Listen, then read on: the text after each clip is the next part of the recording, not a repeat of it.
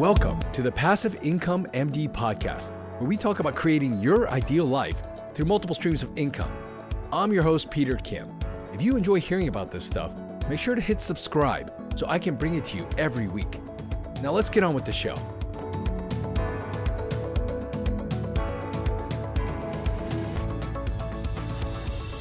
All right. Hi, everyone. Um, I'm really excited to talk to my friend, Dr. Jordan Grumet. We've actually known each other for a while, but we're going to get into the story about his life, about how we met, about all these type of things. But in case you don't know who he is, he's trained in general internal medicine. He's now a hospice doctor. He is a wealth of information when it comes to finances and just life in general. And he's the host of a wildly popular podcast called uh, Earn and Invest that started 2018. He had another podcast before that and different blogs and, and these kind of things. We're going to talk all about this. And he is the author of a book that's coming out right by the time we, we talk about this. But uh, it's called Taking Stock, a hospice doctor's advice on financial independence, building wealth, and living a regret-free life. And we're going to talk all about these things. Jordan, how you doing? It is great to be here. Yeah, Peter, you and I do know each other from way back when you were one of the first uh, blogs that I read, Passive Income MD, when I started writing my own blog quite a few years ago. Yeah, it's so cool that we were in the space, and it's it's funny because it is a small space, and there's only a few of us out there. I'd say that at least have stuck around for a while, and you're one of those people that's still going. But you know what's funny? Like even in all those years that we've known each other, I don't know if I've really known your full story. You know, I haven't really asked you about how all this got started. So if it's okay with you, um, let, us find out right now on this podcast. I'll find out on this Facebook Live, whatever you're watching this. Uh, let's talk a little bit more about it. But you you were trained in general internal medicine, and I know that now you're in hospice. Let's talk a little bit about how that all came to be. So, you know, it all goes back, believe it or not, to I was seven years old and my father was a doctor and I wanted to be just like him. And he died suddenly of a brain aneurysm. Mm. And so this made in me this idea that I will be a doctor just like him. I will fill in his shoes. And that really became a, a, sense of purpose and identity for me throughout my younger years. I went to college, I went to medical school. My first week in medical school, I volunteered in hospice. We had an inpatient hospice at Northwestern University. The first patients I ever saw were hospice patients but I didn't connect at that moment with this idea that, oh, my father died. I've lived through this. I'm now volunteering as a hospice volunteer. Maybe that's something I should do for a living. As I think lots of us do, we don't listen to what our heart's telling us. So instead, I decided to practice general internal medicine. And, you know, I went through residency and started to practice, and I got burned out. Like I found mm. that the paperwork was excessive we were rushing and rushing to see more patients in less and less time. What I had thought becoming a doctor was going to be or was going to be like wasn't at all my preconceived notion as a kid. And I started looking for ways out. And so I said, well, how am I going to get away from this job that is burning me out? I'm stressed. I'm no longer the happy guy I was before I went to medical school. And I started doing side hustles. I started buying real estate. I um, I started doing medical side hustles, one of which was hospice. I had been seeing a patient of mine who was elderly geriatrics, and I was seeing patients in the hospital at the time, and they were getting towards end of life. And I was starting the morphine drip and giving them mm. Ativan and talking to the family. And just as I was doing all this, the hospice nurse walked in. She looked at me and she said, You need to work for us. And so I said, why not? I could make a little bit of a stipend and I could work for them and I didn't have to do all the administrative work. Someone else did that. I could just help run teams and help take care of hospice patients. And right about then in 2014, as I was trying to build up enough wealth to extract myself from medicine, I got a phone call from a guy named Jim Dahle, who I'd never met before. He called my office and he said, I've got this book called The White Coat Investor. You have a medical blog. Could you read this book and then write a review on your medical blog? And I said, Sure. You're sending me a free book. Awesome. And so I read his book, and it's funny. It gave me the vocabulary for everything that I kind of learned from my parents already, but didn't know how to put into words or into an action plan. So I had been modeled great financial habits from my parents. They saved 50% of their income. They owned real estate. They had side hustles and side businesses, and then they ran their own major entrepreneurial ventures. So I was investing and saving and side hustling and had real estate, but I had no idea how to figure out what looked like enough when it come came to wealth. And so mm-hmm. reading Jim's book really put that in perspective. I realized I could walk away from medicine right away. I could stop working because I indeed was financially independent, which I thought would make me happy and I'd start celebrating. But instead, I kind of had a panic attack because for the first time in my life, I had to decide who am I as a person outside of medicine, outside of this wisp of this connection I still had with my father who died when I was 7 mm. And actually, it was quite disruptive. I realized I had no idea who I was outside of being a doctor. And I had no idea what I wanted to do with my life. And that set me off on a journey to not only understand personal finance, um, but to also understand what parts of medicine still spoke to me. And as I whittled down everything about medicine I didn't like, I was left with hospice and I realized I would do this even if I wasn't being paid for it. And that's how I knew that that was the part of medicine I should stick with. But then for the rest of my time, I could go pursue other things that seemed to fit me better. Uh, I eventually identified myself as a communicator. I like writing, I like p- public speaking, I like podcasting. Um, so that's what I started pursuing. And I didn't have the pressures of whether I made money or not there to have an effect on what I decided to do on a daily basis. And that's kind of how I ended up here today. I mean, such a cool story. I mean, is that really the case? I mean, where you, you know, have been saving, you've been doing things financially responsible, following the model of your parents, and then you read a book, you learned about these things, and then all of a sudden you just figured out, hey, I'm already where I wanted to be. Is that kind of how it went? Well, it's funny. As I got tired of medicine, I had a financial advisor at the time, and I went to my financial advisor. I said, When can I retire? Can I retire early? Because I don't want to do this anymore. And he did something really interesting, and I don't think it was on purpose he said, Well, how much do you want to spend a year? And I had no idea. Like I saved half of everything, but we didn't pay attention to exactly how much we spent. So I said, you know, 300,000, 350,000 a year. That's what I think I should be spending. So he did all these Monte Carlo simulations and I had owned real estate, but he didn't feel like real estate should play a role in these, even though that I owned like six, seven figures of real estate. And so he came up with a number. He's like, yeah, 10, 15 years, you should be okay. And so then I worked harder. And then I went to my accountant, who happened to be my mother. And I said to my accountant, my mom, I said, Well, how much is enough money? And she kind of said $10 million. I didn't really even ask her why. I'm like, Oh, $10 million. I don't have $10 million. So I guess I can't retire. I had all these reasons why I thought I couldn't do it. What I didn't have is the knowledge of how to actually start calculating these things out. And that's what Jim Dahle gave me. That's what the white coat investor showed me is that there is a vocabulary, a set of equations. They're not perfect, but they can act as rules of thumb or guidelines to start helping you decide at least what is financially enough when it comes to having enough money to at least pull back, if not quit work. Hmm. I mean, I, know that in the book, like you've talked about wealth in general. You talk about it kind of like uh, globally, in different ways of wealth, and I, I love that conversation because, like, at that point when you felt like you were able to retire at that point did you feel wealthy to i mean because that's what i think a lot of people are searching for that that like feeling of like i'm wealthy i'm set and this kind of stuff. You know it's funny um two problems with getting to a number and deciding i'm wealthy. The first problem is if you're like me you're a high achiever and you're used to making lots of money. So we connect with this identity of the high income earner and letting go of that can feel very difficult. The other thing is loss aversion. And most of us are, become victims of loss aversion. We set up a goal. We say we want a net worth of, let's say, a million dollars. And so we fight, we fight, we fight. We get to a million dollars. It's invested. We're feeling good about it. And then we panic at this idea that we could lose it at any time, that the market could go down. We could have a health expense we didn't expect. Whatever it is, I realize that enough is kind of a treadmill like you get there and you think you're there, but then you see a higher peak, maybe more money, maybe you're afraid of losing it. And you start running faster and faster on that treadmill. In the book, I call it overdrive. It doesn't fulfill your needs the way you think it will. And part of the reason is we think that happiness or safety or meaning or purpose or identity we think they're money problems. And the problem is they're not money problems. So you accumulate more and more wealth or more and more money, and you think you're going to solve those problems. And all you do is become a person who has a lot of money, but still has the same life problems, except the problem of not having enough money. So, yeah, you don't have to worry about putting food on the table. Yeah, you can afford that nice vacation once a year. Um, but it doesn't get down to the root of who am I? What's important to me?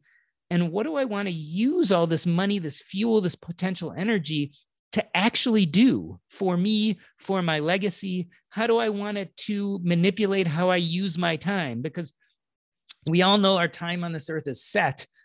You know, we talk about commoditizing it like buying and selling and trading, but you can't do any of that. All you have is a set amount of time. You have these time slots in your life the only thing you can do is kind of decide what to place in those time slots what type of activities am i going to be spending my time doing and that's kind of the real power of money is it gives us a little more control of how we use those time slots but then we have to decide what's of importance in our life to put there like what type of activities do i want to spend my time doing i mean i think a lot of people are going to hear that and actually resonate with i mean again a lot of things you said resonate with where i was what i'm still working through right now uh, and a lot of things that I do. Where, where's a good place for people to start? Like, how do they even get started thinking about like how to separate themselves from that type of mindset and start working towards that other new type of mindset? So I think the first mistake we make, and it was certainly the mistake I made that writing this book hopefully will help inform people about, is we make the mistake of thinking of building a financial framework first Whereas I think we really have to start thinking about three concepts in life and then move to the financial framework. The three concepts are purpose, identity, and connections. I think this is the grit, this is the material of what living a good life actually is made up of. And our mistake is we kind of put those things aside because it's easier and focus on things like money because it's low hanging fruit. Like becoming financially independent isn't easy, but the steps certainly are, right? I can make more money, I can side hustle, I can invest more aggressively. Like we can come up with the answers and build a plan to get there. It's a lot easier than saying, I want to live a life of more purpose. I want to be more in touch with my identity. I want to allow those connections in life that are important to thrive. Like that's hard stuff. Mm. So I think the first big mistake we make, the way we start is that we say, I'm going to work on my financial framework. I want to build a path towards financial independence, but I'm going to put that aside for a moment, momentarily, and start really thinking about what feels purposeful, who am I, or what is my identity, and how realizing my purpose and identity are going to build better connections in my life. Hmm. And then once we get a better feeling for those, we can then move over to the financial framework and say, okay, now I'm going to build a financial framework that supports these things. And the reason why we need to do that now, as opposed to what I did, which is build the financial framework and then start thinking about those things, is you could end up like my dad. You could die at the age of 40 well before you ever actually finish making that financial framework. How sad it would be if you never really had put any time into figuring out what you really wanted in life and what you want your legacy to be. And so that's what I think is the important role. Now, there's another question, which is usually the next question people ask when I give this answer is, well, how do we discover our purpose, identity, and connections? And I'm more than happy to talk about that if you'd like, but that's usually kind of the next question people come to. Yeah, I mean, let, us start touching on that. Again, I want to go and figure out again how you even got to writing this book. But I think that if people hear this, they're going to want to know at least the first couple steps. Um, you kind of put the nugget out there right now. I think people want to know how do you how do you even start thinking about purpose, identity, and connection? So let's talk about purpose and identity because I think once you figure those out, it naturally leads to connections. And let me give you two very simple exercises. And this is part of why I wrote this book, because it's how being a hospice doctor has helped inform me about financial independence and my finances. In hospice, we do something called a life review. So when we get patients and they're admitted to hospice, what we're saying is you have six months or less to live, you have a terminal illness. And one of the first things we do is we help people with their symptoms. Are they short of breath? Are they anxious? we start the right medications, we take them off the wrong medications. But part and parcel of making sure a person is okay or ready to die is not just physical symptoms, but it's helping them come to terms with their lives. So, doctors, nurses, social workers, chaplains, all of the people as part of a hospice, one thing we do do is sit with patients and do what's called a life review. It's an extensive process, but the idea is that we talk to people about the landmarks in their life. What was important? What did they accomplish? What didn't they accomplish? What do they regret? What are those relationships that were important in their life? Where are they today? What would they need to do to feel like they've lived a good life before they die? We ask all these deeper questions. So let's go back to purpose. All that wisdom and all that amazing stuff we do with these hospice patients, why don't we do it regularly in younger people who are nowhere near death? So I always say if you want to think about purpose, imagine that you are lying in your deathbed and you're bemoaning life and you say, I really regret that I didn't have the energy, courage, or time to dot, dot, dot, like whatever comes next, it's a pretty good insight into, hmm, hmm, those things have meaning and purpose for me. Maybe it's time to start thinking about them now. another more simple way that's maybe not as scary as thinking about your own death is something I call the reverse lottery test. Look at this idea of all of a sudden you looked at your lottery card today and you just won $100 million, more money than you could ever spend. How would you spend your days? What types of things would you no longer spend your time doing? But more importantly, after you divorce out, subtract out all those things that you don't want to spend on, you're going to hire a lawn service, you're going to hire a maid because you don't want to clean the house, you're going to hire a driver because you don't like driving around, whatever. You have more money than you know what to do with. What would you spend your time doing? Hmm. Like, what would be meaningful for you? People say they would rest or relaxation or play video games or travel, and those things are all great. But at some point after doing those, in the short time, it's very appealing. But in the long term, you kind of have to dig into the grid of existence. Why am I here? And what do I want to do with my time? Those are the kind of things I want to start thinking about. What would you do if money was no longer an option? So, those are good purpose exercises. When it comes to identity, my favorite identity exercise is to say the sentence, I am, and then fill in the blank. And you have to do this over and over and over again. So, for someone like me, the first time I did this, I said, I am. First thing I said is, I am a doctor, right? That was the first thing that popped into my mind. And it's true, it had become a big part of my identity, but it was really just what I did for a living. Then I thought further and I said, I am a father, a son, a spouse. So again, these are family relationships. It's part of who I am, but it doesn't really get down to what I feel is meaningful or purposeful in life. The next thing that may happen is you might say, I am, and you might mention an award, like I'm a Plutus Award winner for my Earn and Invest podcast. So again, awards, achievements, those things help define us too. But when I did this over and over again, eventually deeper stuff came out. I am a writer a podcaster, a public speaker. What I settled on is I am a communicator. And that changed my life because for all these years, I had been wearing as a cloak this identity of being a physician. And I didn't have a lot of doctor friends. I hated hanging out in the doctor's lounge.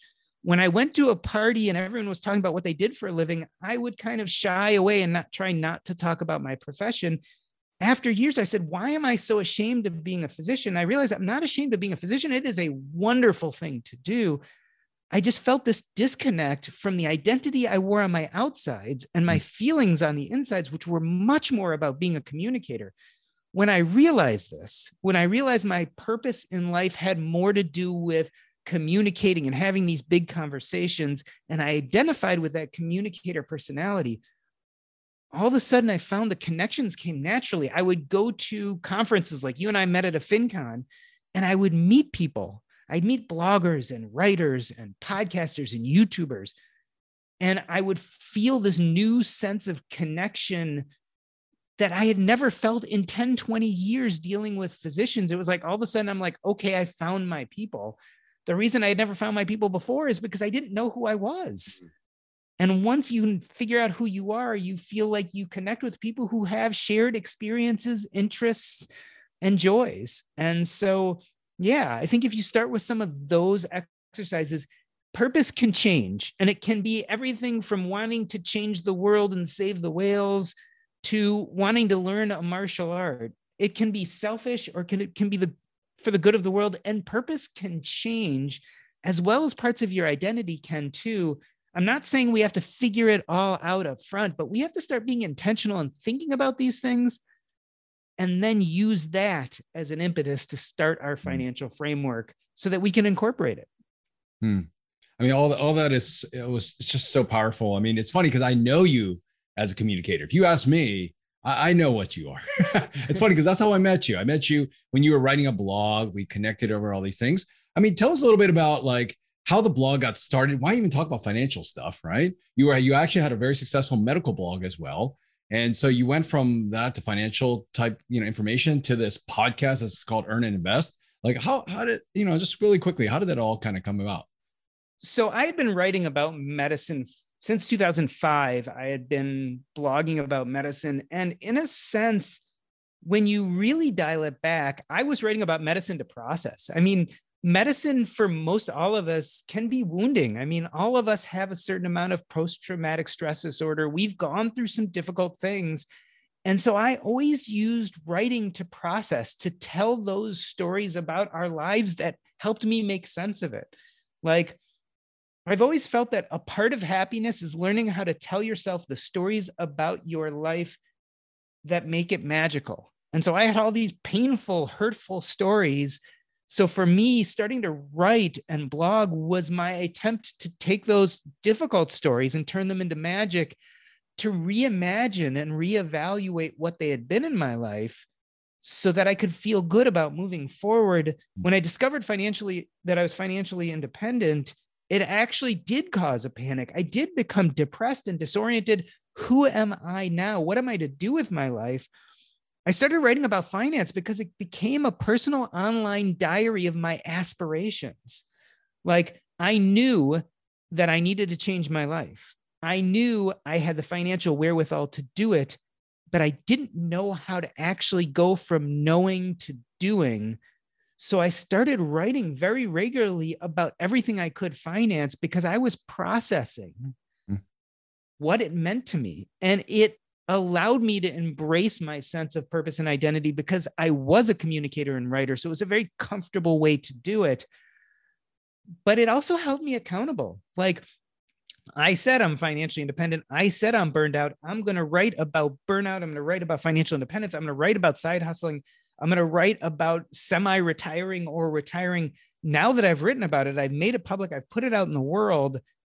Now I have to act on it. And so that accountability too just became an important part of the process. Now, the blog I wrote almost daily for a good year or two.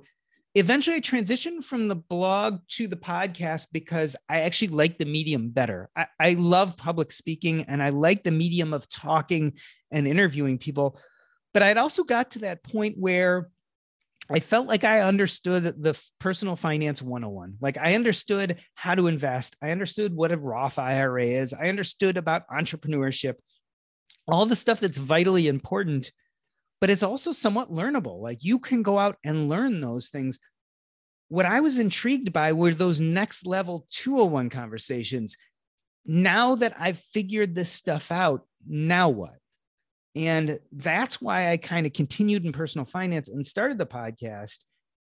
And asking the now what, not only on the podcast, but in life, really turned me back towards medicine and hospice and all of these amazing things I was learning from these people who were going through the process of dying and how they were dealing with that and looking back at their life and deciding what was important. That was exactly what I wanted in my financial life. I'm like, I have some fuel, I've got some money how do I use that to serve my purposes and and make a better life?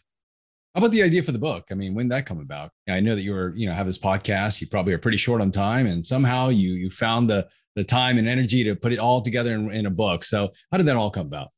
So, I had written years ago. I'd written a blog post for my personal finance blog called "Investing Tips from a Hospice Doctor," and that post marinated in my brain for quite a while and was read by someone who I am very close to, a dear friend, Grant Sabatier, who had written a pretty, you know, well-known book called Financial Freedom.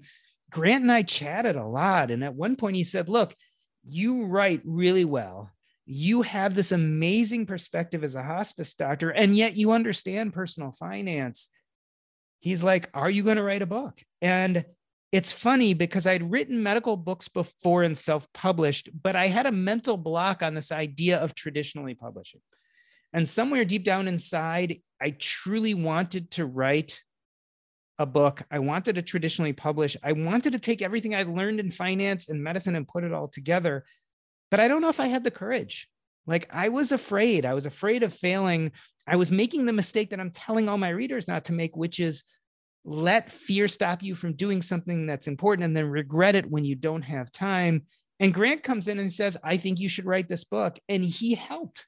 And it's the great thing about this is it kind of proves my point by discovering my true purpose and identity, I created a community around me. And one of those community members actually pushed me to do something that was deeply important to me that I was putting off because I didn't have the courage. So his believing in me, his goading me and saying, Hey, you should do this, and I'll help you.